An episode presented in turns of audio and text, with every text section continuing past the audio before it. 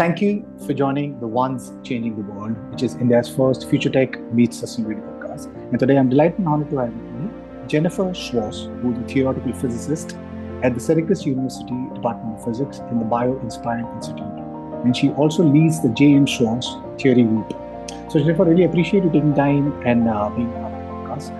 Why don't we start with a small, brief introduction? Um, yeah, so as you just noted, I am a theoretical physicist. Um, my training actually is more in a phase transition of what uh, we like to call now dead matter.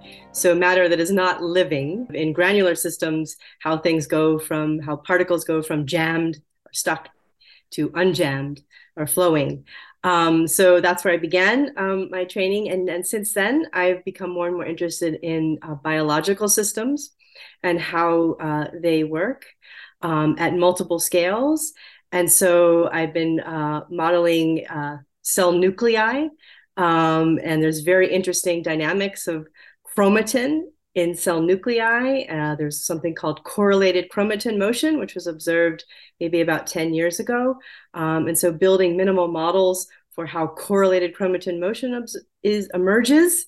So, and other scales I've been working on cell motility, um, how cells move through microchannels. Um, uh, and also at the tissue scale, um, which now then brings us to uh, brain organoids thinking of uh, tissues or organoids from a theoretical physicist perspective as a cellular collective. So, a collection of cells, a clump of cells um, that grows and um, becomes, if you will, a particular type of organoid or organ, but really organoid, depending on the type of treatment uh, uh, one uh, gives it. So, you spoke about dead matter. Can you explain the, the difference between non-living matter and living matter. So you know we have a, a coffee cup here. We have our computers all solid state. These are are um, systems if you will that do not have properties of life in the sense that we would call them um, you know, they necessarily can't learn, though here's where we start to talk about AI and sort of the boundaries between what is life, what is living matter versus dead matter. So one would say, you know, a granular system, um, that's a system of particles that interact, they have some interactions, um, and then they can, the, the, system can be deformed based on boundary conditions, um, but there's no uh, sense of um, a learning capability. There might be actually some memory capability, um, but there's no sense of learning. There's no sense of sort of coming up with uh, solutions, uh, creating solutions to problems um, that maybe hadn't existed before. So if we were to define life, you know, what is life? One could say um, that it's it's a, a, system, if you will, that with learning and it, it can learn and and and um, approach problems with some sort of creative new solution. Um, of course, people always talk about when they talk about life, we we need water, we need this, we need that. We certainly, you know, need all of those things. We need fuel uh, for, say, our body. Um, but then the question is, um, cars also need fuel. So would you consider a car to be living? And I guess I would say, you know, at this point, no, I would not consider a car to be living. But of course, as we start to approach the boundary between machine, so maybe we could call dead matter a machine and um, living matter a biological type construct, once we start to build either biocomputers via brain organoids, um, as is happening as we speak, um, or we also go from the other side and have machines that can learn, we start to blur the boundary between sort of um, dead and living matter um, because sort of maybe each have sort of elements of the other. Right. Yeah. I, I think we, we kind of already blurring the lines. Matter, I mean, makes everything. You know, it creates the stars, sun, moon, sand, us, and, and everything. We, we are matter too. I mean, we are yeah, dead exactly. matter to some extent. Yeah. Yeah, exactly. So, so, but then, I mean, is that ingredient? What is what is the bunch of matters that comes together compositionally to create organic life? Okay, so that's a great question. I've been thinking about it too as the lines become more blurred in the sense of what is the boundary between you know dead and living matter, and maybe in principle the, the boundary isn't a hard boundary, um, in the sense that certainly for biological systems, there is. I mean, there also is in dead matter too, but a a multi-scale, a hierarchy of scales. Certainly with dead matter, we start with, well, we could even go, not even start with atoms. We could start with sort of even smaller scale, but we could start with atoms. So we have our coffee cup, we have our tables, we have our grounding material, um, we have particles, if you will, at the smaller scale, which then interact um, at that small scale. And then when we think of a collection of them, um, the emergent properties occur um, in the sense of being sort of jammed or unjammed or, or other properties. Um, in the living system, however, um, there is an active feedback, I think, between um, sort of the different scales and how, let's say, in terms of biology, so now we get to biology and we say biologists can mutate genes they can mutate a gene in even an organoid, um, in a brain organoid, for example.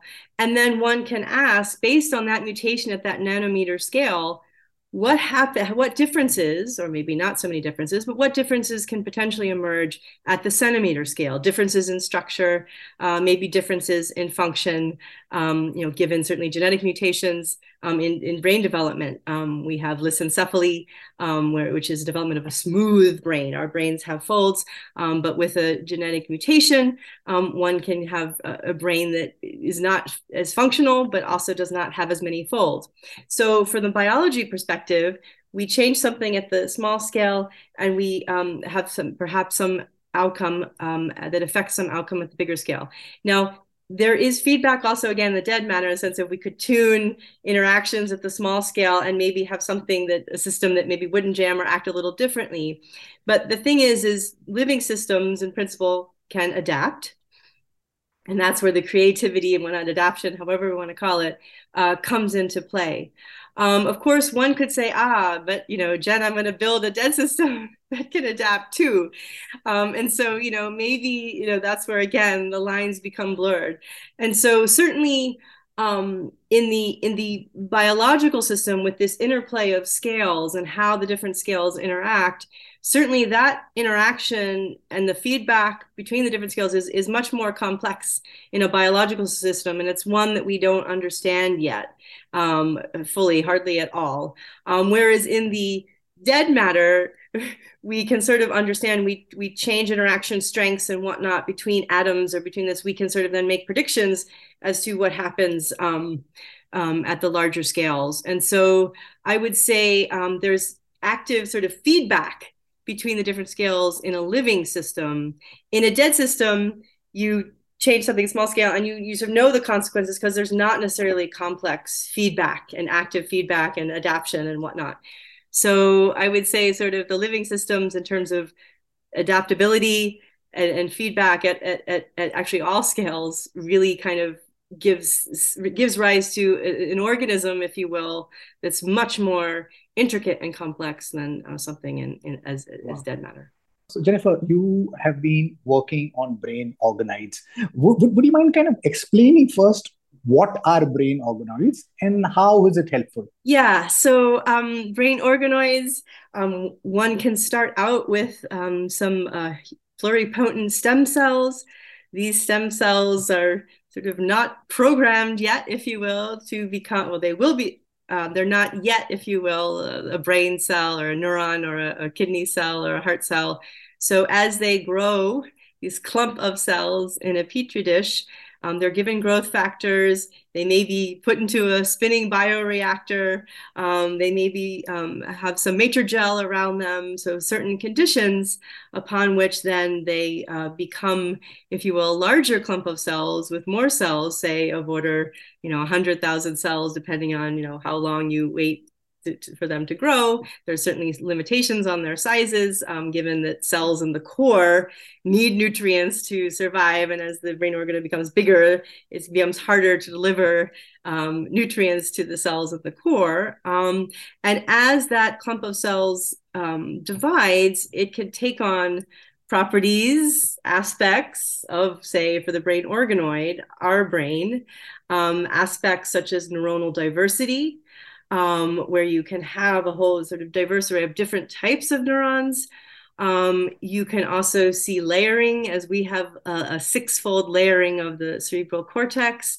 You can also, if you grow these brain organoids, so this is work done in the lab of Orly Reiner, if you grow uh, brain organoids under confinement, so they're grown in sort of a quasi 2D environment, um, you can have these or these organoids actually develop uh, some indications of folds, fold-like structures, just like we have folds in our own brain.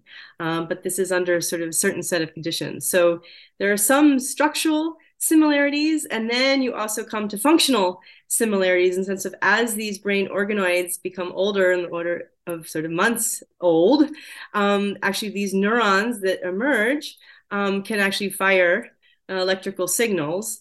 And so then there, once you start having a, a, working neuronal network in a brain organoid, of course, then that begs the question of, oh, let's build, you know, brain organoid uh, computers. Wow, how cool and fascinating is this that you take a cell, you put it in a petri dish, I mean, create a pluripotent stem cell, uh, and, and, then could put it in a petri dish, and you know, give it, you know, the um, things to kind of uh, help mature it right. Yeah, and hope it, and eventually it becomes the these clumps, tiny clumps of brain organoids, which resembles the patient's own brain. And and you, you you can do like anything. You could you take the cell and you can create a kidney. You could create a different organoid also besides besides. So, so how how fascinating is that uh, could, could you elaborate a little bit more on this you know when, when you create this brain organoid you're saying that st- structurally work as well as functionally it, it can uh, resemble the, the patient's uh, the brains and how you know whatever it's doing you know the, the neuronal fires Whatever. like in, if it's doing that how, how much can we learn for, of the patient and if we have i mean kind of this if you're modeling this is a model of uh, the patient's uh, in brain what can we learn from it? And what are the ways that we can you know create applications which could you know uh, you know help uh, in in the healthcare space? Um, so certainly yes the, the the the precision medicine is is is almost you know is is here. Um, so indeed one can take a patient's blood create the uh, pluripotent stem cells and then um, and then grow if you will a brain organoid say if the if the patient has glio, a glioblastoma and then one can ask okay now given this um, brain organoid or this brain tissue, if you will, it's in the petri dish. Presumably, one can test out different treatments um, to see whether or not um, at least this particular um, tissue in the in the petri dish will be responsive or not um, to particular types of treatment. So one can have tailor, you know, sort of individualized treatments um, depending on on, on what happens in these experiments. Now, there is an issue, though, of course, with glioblastoma, depending on the progression of the disease, it's on a very fast timescale, maybe on the order of months. And at least as of now, there are issues with timescales in terms of growing brain organoids from a, patient's uh, stem cells in a sense of maybe it's sort of a year more like a year long time scale and so these things takes time of course um, you know that timescale will probably shrink as as as technology improves. Um, but here is where I would like to step in, in the sense of as a theoretical physicist, I build and computational physicist, I build um, uh, computational models. And so here is where you know maybe you know if I sort of know enough about um, the patient, or maybe they sort of are able to um, if you will get some some pluripotent stem cells, then maybe I can, as a simulator, you know, make predictions ultimately about um, so simulate the growth of the brain organoid based on a person's, um, if you will, chromatin organization and whatnot, um, and then simulate in the computer on a much shorter time scale um, and try to make predictions about uh, potential treatments. Now that's it's still a little uh, far away in terms of uh, simulating in the computer the brain, the growth of the brain organoids and the structure and the function. Um, but that's what I'm I'm I'm working towards uh, myself and and other uh, collaborators. And another thing would be to help understand what are the emergent properties of learning, and to do this through you know, looking at uh, the emergence of a neural network, a neuronal network in a brain organoid. Now, there's all sorts of questions about brain development, and, and people for for a number of years now have mentioned sort of an adult human brain has a the connectome has a small world network architecture. So how, and so one could ask, that's that's a beautiful finding, and maybe you know that sort of being tweaked and whatnot. But how does that particular neuronal network architecture emerge? Now it might be in the brain organoid that that network architecture is a little bit different. That's what sort of is is now um, work being currently explored. But the question would be how? How does that small world network emerge? So in addition to sort of helping from a medicine point of view, I'd also like to understand sort of how does a brain build itself? So how are these, what are the mechanisms behind brain development? And so I can sort of certainly talk to experimentalists, but I can also, you know, from physics, I can try to build um, models, minimal multi-scale models upon which um, ultimately one can explore how these neuronal networks emerge in these brain organoids. Um, and then based on their architecture what what uh, what functionality are they capable of? And how does does learning sort of as i like to say now the emergent properties of learning in living and non-living systems because one can also study the emergent properties of learning as people are doing in ai or even in physical networks like spring networks. Um, and so then one asks, what is the difference between learning in a spring network or a network of resistors versus a network of neurons? And so with the brain organoid, we have this beautiful sort of capability because we don't need to involve people. We don't need to involve animals, it's cells. And so sort of many, many experiments can be done. And that can also provide then sort of testing ground, a great testing ground for computational modeling. With the com- computational model that you're talking about at this point in time, could, could you kind of elaborate on that? Because that, that sounds really fascinating because you know when, when you're kind of taking a cell and, and creating a pluripotent stem stem cell when you take it in a petri dish this takes time to mature. But then if you have a computation model once you kind of understand the architecture that could r- really be a game changer. Would, would you le- like to elaborate on, on, that? Yes. So maybe i'll be just a, a little bit specific um, for the moment and then i'll be a little more broad so um, here is a particular question in terms of brain development. So a question could be, which many people have been asking through the ages, um, how is a human brain different from a chimpanzee brain?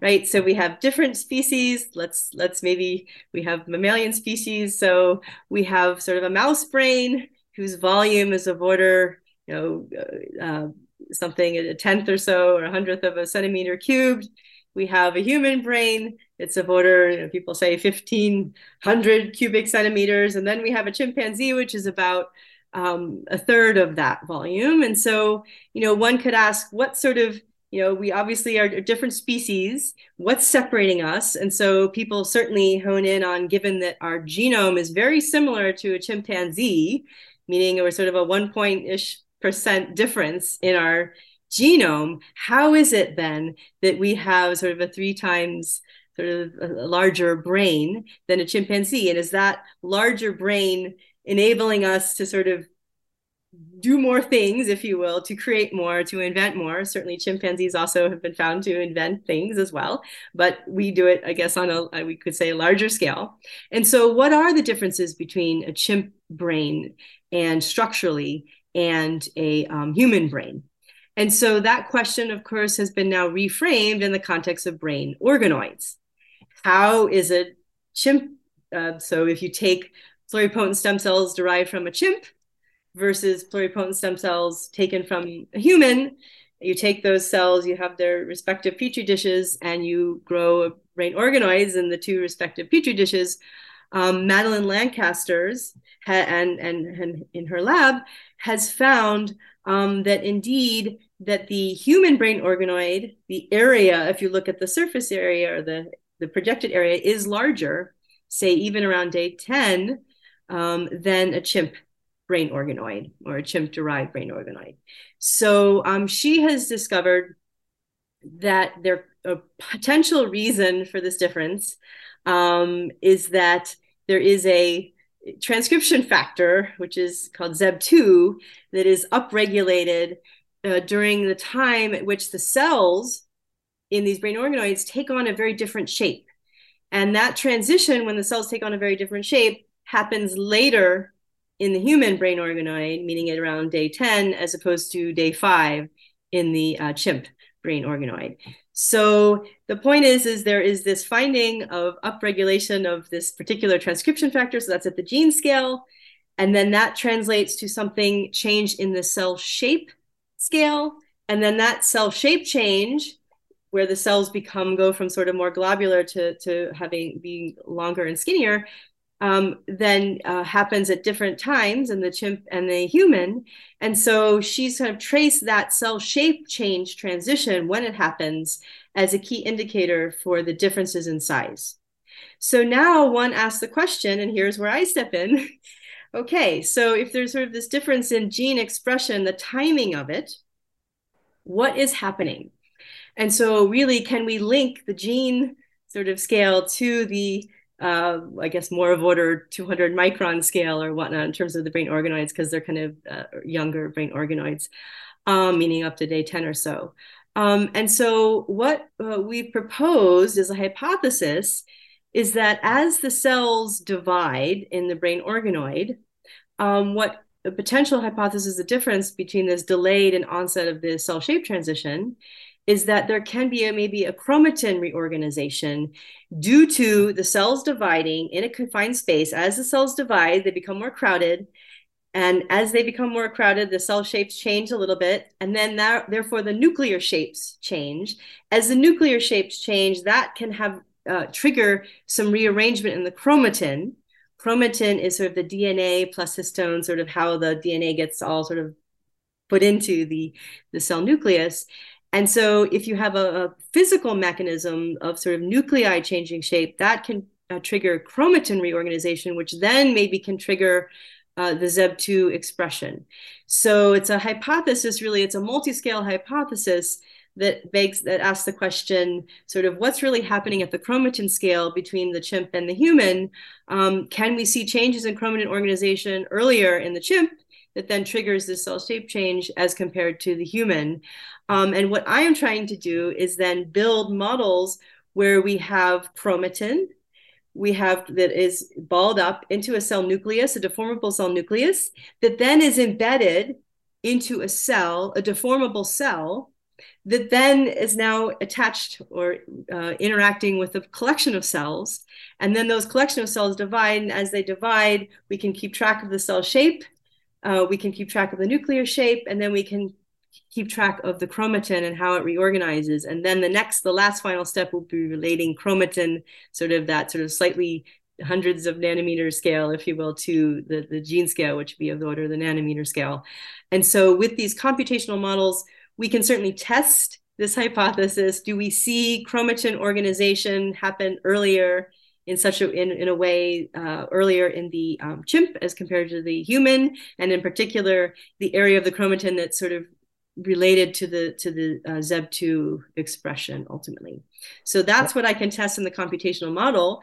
Of of course, um, Madeline Lancaster uh, in her lab can test this hypothesis experimentally because there's a technique known as Hi-C, which actually can give one in a real world, real world experiment, what does the chromatin organization look like in these cells as the brain organoid develops over time, chimp versus human.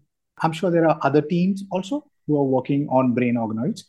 Could, could you could you talk about some of your peers who are at the forefront uh, of this and what are the problems they are solving? How do you think that's going to uh, impact the future of healthcare? Um, so, in the labs of Orly Reiner and Amnon Buxboim, um, who are now collaborators of mine, uh, wonderful collaborators, brilliant people. Um, so they have uh, done performed a genetic mutation that's related to lissencephaly um, and explored the effects of that genetic mutation in brain organoids. And they have found that um, actually the brain organoids, there are differences between the wild type or the non mutated versus the mutated. There are differences in mechanical properties of the brain organoids. Um, and that in itself, so actually, so being a physicist and, me- mechanics, forces, energy, you know, that sort of those notions interest me. Um, and so I am working with them to understand, you know how those mechanical differences in these organoids at, at day 10 and maybe day maybe tens of days later on as well in those organoids what can in principle those mechanical differences translate to in terms of functional differences? I mean that certainly ultimately structure is beautiful. We want to understand structure but then we want to link that structure to function as as the biologists always say. So that sort of would be the next step uh, Ken Kosik, um, a, a, brilliant um, neuroscientist at um, UCSB, and in his lab, um, they've been working on the electrical signaling of, of brain organoids, looking at the neuronal network, looking at the architecture, as, as I mentioned, um, trying to um, understand sort of the again i don't want to steal anyone's thunder but understand the robustness of these neuronal networks. Um, i and um, ahmad borzou um, are working on trying to understand the neuronal avalanches in these brain organoids. So when you can ask what's the size of that avalanche the total integrated signal? Um, and you can actually plot the distribution of those avalanche sizes. And people have done this for rat brains slices of rat brains. People have done this for, maybe since uh, the uh, 2010 I maybe was the first or sorry uh, 2003 was maybe the first paper where they looked at a rat brain and they found actually a broad distribution of avalanche sizes in rat brain slices when you um, stimulate them. And so one can ask do we find the same type of of distribution in a brain organoid? Again trying to sort of explore similarities and differences between a brain organoid and, and a brain my last question. What next to you? Because we're running on time out time. Maybe just a couple of minutes there. What comes next to you? And and you're also working on uh, organoid intelligence biocomputer right? maybe just you can just address that. My collaborators and i um, uh, have now an algorithm that we call frequency propagation. So this is with uh, Vidyesh uh, Rao Anisetti, Anna Kandala, and Benjamin Scellier. Um, we have a new algorithm called frequency propagation, which is uh, rooted in a physical system, which is different, related, but different to say backpropagation, which is what um, the um, um, machine learning uh, people use to train uh, a neural net to be able to learn how to recognize or distinguish between a cat versus a dog. So, as we work on understanding the emergent properties of learning in a physical system or a dead system, um, and really understanding fundamentally what is key here. This is where, um, as a physicist, we want to understand the basic underlying mechanisms. Physicists have worked toward understanding what's the underlying mechanism for the basis of mass and whatnot. Here, we want to learn what are the um, underlying um, basic mechanisms for learning at its core. So, because if we can understand those uh, such mechanisms at their core, then we you know, have the capability to leap above and beyond, you know, what the current understanding. So, just as we'd like to learn about learning in dead systems, um, we also like to apply, say, this frequency propagation algorithm that we introduced recently to living systems, to apply these types of algorithms to um, a brain organoid, the neuronal network in a brain organoid, to determine, you know, how how a brain organoid um, learns. So it's not just the fact of demonstrating that it learns, that is great, um, but what is actually going on? What is underneath the hood? Um, and looking for universal, if you will, mechanisms across living and, and dead systems. So again, blurring the boundaries between living and non-living matter. So that sort of uh, is where I'm next headed um, in terms of um, organoid intelligence, if you will, or organoid learning. Um, and that, of course, also involves what is how does the architecture um, affect the learning. And so that's where the architecture of the neural network, certainly that's where we come back to structure. And so again, uh, going toward this sort of gene to tissue structure uh, puzzle. So thinking about that as well in terms of how we relate this multi-scale setup of really, if you will, computers within computers. That's sort of a, feedback between them and adaptability. That's sort of a living system for you. And so how the structure then um, building these multi-scale uh, computational models to understand and be able to predict ultimately the um, structure of a brain organoid we'd like to then couple that structure to ultimately how does the neuronal network evolve, and then based on the architecture of the neuronal network, what is the um, functionality of the brain organoid in terms of its capability uh, to learn. So um, that's what's up next. So stay tuned and thank you very much uh, for talking with me. And I guess I'd like to acknowledge also in this um, structure approach in terms of linking ultimately uh, genes to tissue. Though right now it's more chromatin to tissue. I'd like to also acknowledge um, um, great collaborator uh, Tao Zhang of uh, Shanghai Jiao Tong University in helping build the computational models um, with me, um, as well as Sartik Gupta um, and Ali Patteson and Bannigan. Um, so uh, thank you. Lovely. Uh, Jennifer, really appreciate you taking time and being part of the podcast. To my listeners, if you like what you see in here, then please press the subscribe button. Until next time, see you guys. Bye bye. Thank you.